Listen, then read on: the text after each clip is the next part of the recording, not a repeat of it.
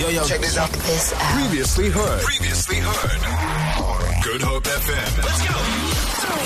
Let's go. Today, we chatted to producer, singer, songwriter Bradd Peacock. We get to chat to him, and he gives us the story behind his song called Prtty Girl. And here's what Bradd had to say. Hey, yo, what's up, guys? It's Bradd Peacock here. And this is my story behind writing and producing the song Prtty Girl.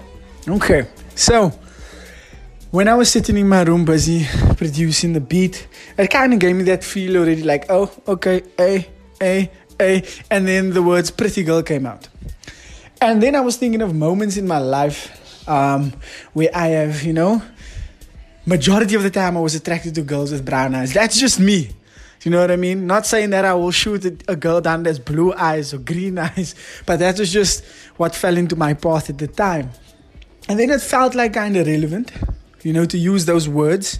Pretty girl with the big brown eyes, And then also it was leading, or, it's coming to the February, the month of love. And that kind of just worked in my favor and gave me more inspiration, just sitting. Then I put the LED lights like with this red color, and I just got into that mode of writing the song, and the rest basically just flowed. So basically with me writing the song, it just came from experiences in my own life, you know what I mean? Asking a girl, taking a girl to Golden Dish or on a classy date.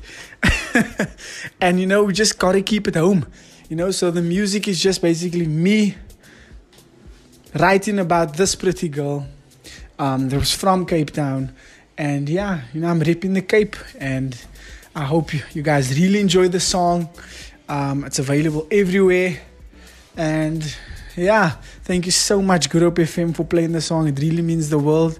Away. Feel it. For more, tune in to goodhopefm.co.za. It's all you need.